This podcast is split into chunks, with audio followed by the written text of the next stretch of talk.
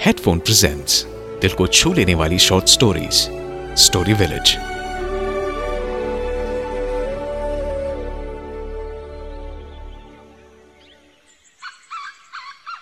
मेरा नाम चंदन चौबे है। प्यार से सब मुझे चंदू बुलाते हैं। मैं बचपन से अपने माँ बाप और अपने दो बड़े भाइयों के साथ रहता था। मुझे याद है, जब मेरे दोनों बड़े भाइयों की पढ़ाई एक एक करके खत्म हुई तो पापा ने उन्हें धर्म वर्म की शिक्षा देनी चाहिए। धर्म की उन बातों के साथ साथ पापा चाहते थे कि वो दोनों भी उन्हीं की तरह एक पंडित बन जाएं। पापा को लगता था कि इंसान इसी तरह एक इज्जतदार और आराम की जिंदगी जी सकता है, लेकिन उन दोनों ने ऐसा नहीं किया। मेरे दोनों भाई अपनी जिंदगी अपने तरीके से जीना चाहते थे, और जब मेरी बारहवीं की पढ़ाई पूरी हुई तो मुझे भी ऐसा ही लगने लगा था।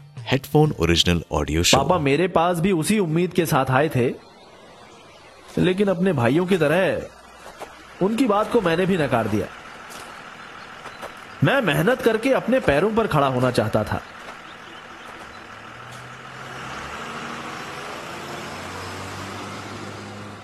और इसी को अपना लक्ष्य बनाकर मैं बनारस चला गया। बनारस हमारे गांव से करीब तीन चार घंटे की ही दूरी पर था।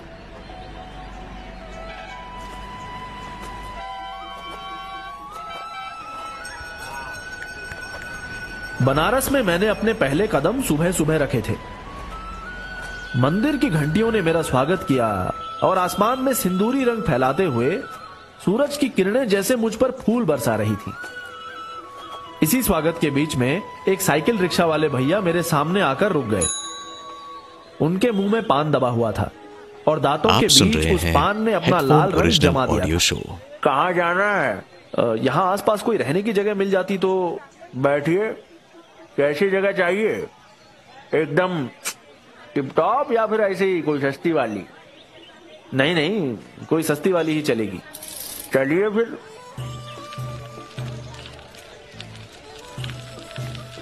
बनारस पहली बार आए हैं क्या? जी हाँ, बस यहीं एक पास के गांव में रहता हूँ मैं। काम की तलाश में आए हैं, आप देखिए क्या होता है। अच्छा, यहाँ से बस पांच मिनट का ही रास्ता है। अच्छा, इधर कोई आसपास कोई खाने पीने की जगह होगी तो रोक देंगे जरा? रोक तो देंगे, पर उसका भाड़ा अलग लगेगा भैया जी, समझे? हाँ, कोई बात नहीं, हम दे देंगे भाड़ा। आप सुन रहे हैं हेडफोन ओरिजिनल ऑडियो शो। रास्ते में ही नाश्ता करके रिक्शे वाले भैया ने मुझे एक लॉज के सामने छोड़ दिया। भैया पचास रुपए हुए। मुझसे पैसे लेते हुए उन्होंने कहा, भैया हमारा नाम राम है और ये है हमारा नंबर। कभी कहीं जाना हो या बनारस घूमना हो तो हमें कॉल कर लीजिएगा, हम आ जाएंगे। जी हाँ, धन्यवाद, आपको मैं कॉल कर लूंगा।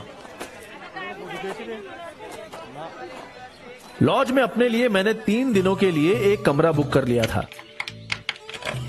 सोचा कि पहले तीन दिनों के लिए ये करता हूं, फिर बाद में देखा जाएगा।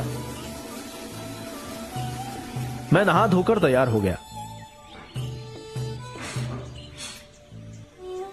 लॉज के सामने ही एक ब्यूटी पार्लर था। ये ऊंची बिल्डिंग, और पार्लर के अंदर सिर्फ लड़कियां नहीं, लड़के भी जा रहे थे। आप सुन रहे हैं हेडफोन ओरिजिनल ऑडियो शो। ये देखकर मैं थोड़ा हैरान रह गया। लॉज के रिसेप्शन में बैठे हुए आदमी से मैंने पूछा, भाई साहब ये कैसा पार्लर है? लड़के और लड़कियां दोनों एक साथ अंदर जाते हैं। हाँ, अभी कुछ दिनों पहले ही तो खुला है। मैंने भी ऐसा पार्लर पहली बार ही देखा है, लेकिन कहते हैं कि ऐसे पार्लर मुंबई जैसे शहरों में बहुत होते हैं। हमारे शहर में तो बस एक ही है जो अभी अभी खुला है। मैं देखना चाहता था कि ये कैसे काम करते हैं, इसलिए मैं उस पार्लर के पास चला गया।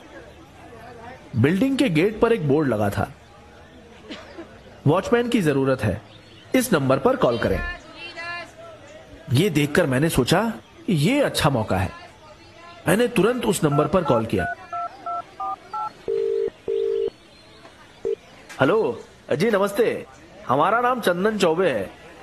आप सुन रहे हैं हेडफोन ओरिजिनल ऑडियो शो। देखा कि आपको एक वॉचमैन की तलाश है, हम भी काम की तलाश में हैं। अच्छा अच्छा वॉचमैन की हमारी जरूरत थोड़ी अर्जेंट है, आ, क्या आप अभी पार्लर आ सकते हैं प्लीज? आ, हम पहले एक बार आपसे बात करना चाहेंगे। हाँ जी हाँ जी जरूर आ जाएंगे, हम तो यहीं बाहर ही खड़े थे, अभी आते हैं, रुकिए। पार्लर के अंदर जाने के लिए मैंने जैसे ही कांच के दरवाजे को खोला तो ऊपर से ठंडी हवा सीधे मेरे सर पर लगी और अंदर जाते ही वो हवा एक सेकंड में बंद हो गई। अंदर एसी की ठंडी हवा आ रही थी और कुछ गाने चल रहे थे। यहां तो भैया अलग ही नजारा था, कुछ लड़के लड़कियों के बाल काट रहे थे, मुझे नहीं पता था कि ऐसा भी होता है। रिसेप्शन पर बैठी मैडम को मैंने बताया कि मैंने अभी अभी उनसे फोन पर बात की थी, तो मैडम ने कहा आप सुन रहे हैं आप राइट साइड में वो कमरा है ना ऑडियो शो, वहां चले जाइए प्लीज, हमारे बॉस आपसे बात करेंगे। कहाँ वो वहाँ? मैंने उंगली से इशारा करते हुए पूछा। हाँ जी शंकर, शंकर थोड़ा इन्हें बॉस के कमरे तक छोड़ाओ प्लीज। उस मैडम ने एक लड़के को मेरे साथ भेजा।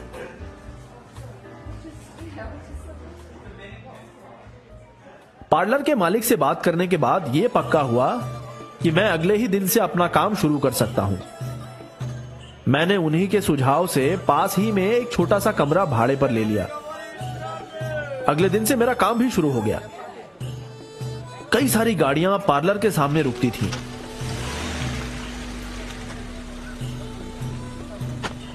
पीछे के दरवाजे से औरतें उतरती और मैं तुरंत सावधान खड़ा होकर उन्हें सलाम करके अंदर जाने के लिए दरवाजा खोल देता।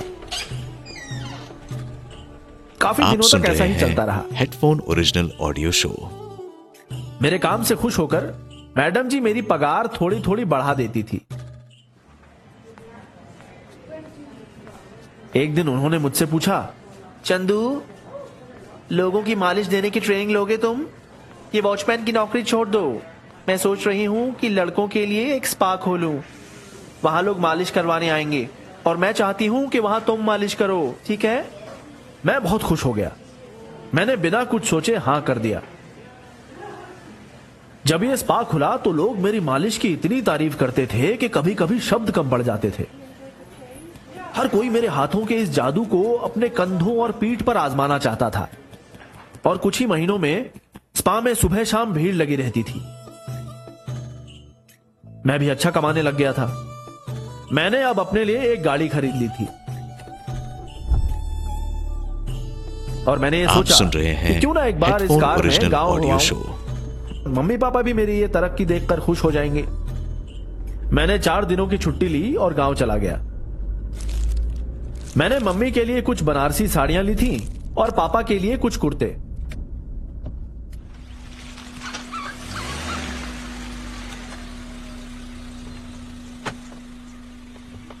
जब मैं अपनी इस नई गाड़ी में गांव पहुंचा तो हर कोई मेरी कहानी सुनने के लिए बेताब हो रहा था। मम्मी पापा भी देखते रह गए। मैंने उन्हें पूरी कहानी बताई, वॉचमैन की नौकरी से लेकर यहां तक का पूरा सफर। यह सुनते ही पापा ने अपनी हथेली से अपना सर पीट लिया। अरे ना कटवा कर आया है लड़का, ओहो हो हो हो। अपने पैरों पर खड़े होने के लिए शूद्रों का काम कर रहा है तू, हम पंडित के परिवारों को यह शोभा नहीं देता, क्या कहेंगे लोग? आप सुन रहे हैं तेरी इस तरक्की और कमाई पर मुझे गर्व नहीं हो रहा, शर्म आ रही है, शर्म। वाह, और आप जो लोगों से मांग मांग कर अपना गुजारा चलाते हैं वो आपको सम्मान का काम लगता है? मैं जो कर रहा हूँ वो करता रहूंगा। मैं अगर लोगों की मालिश करता हूँ तो उसमें आपकी नाक कट जाती है? काम को जातियों से तोलना बंद करिए बाबूजी। इंसान अपनी जात से नहीं बल्कि अपने काम से, और काम में भी उसकी लगन से सफल होता है, फिर चाहे वो कोई भी काम क्यों ना हो। मेरे अंदर की इस चिंगारी ने जैसे आग का रूप ले लिया था। पापा के पास अब मुझे देने के लिए कोई जवाब नहीं था।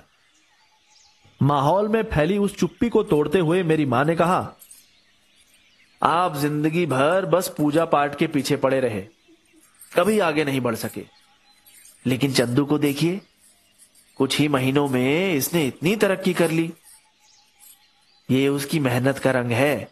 आप सुन रहे हैं मेहनत के बिना भगवान भी हमारी मदद नहीं करता। देखिए हम दोनों के लिए कितने सारे तोहफे लाया है, आपको तो खुश होना चाहिए।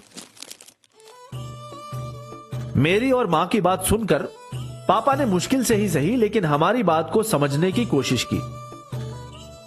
उन्होंने मुझे कुछ देर बाद आशीर्वाद भी दिया और इस बार पता नहीं कैसे मेहनत करने की उमंग मुझ में और ज्यादा बढ़ गई।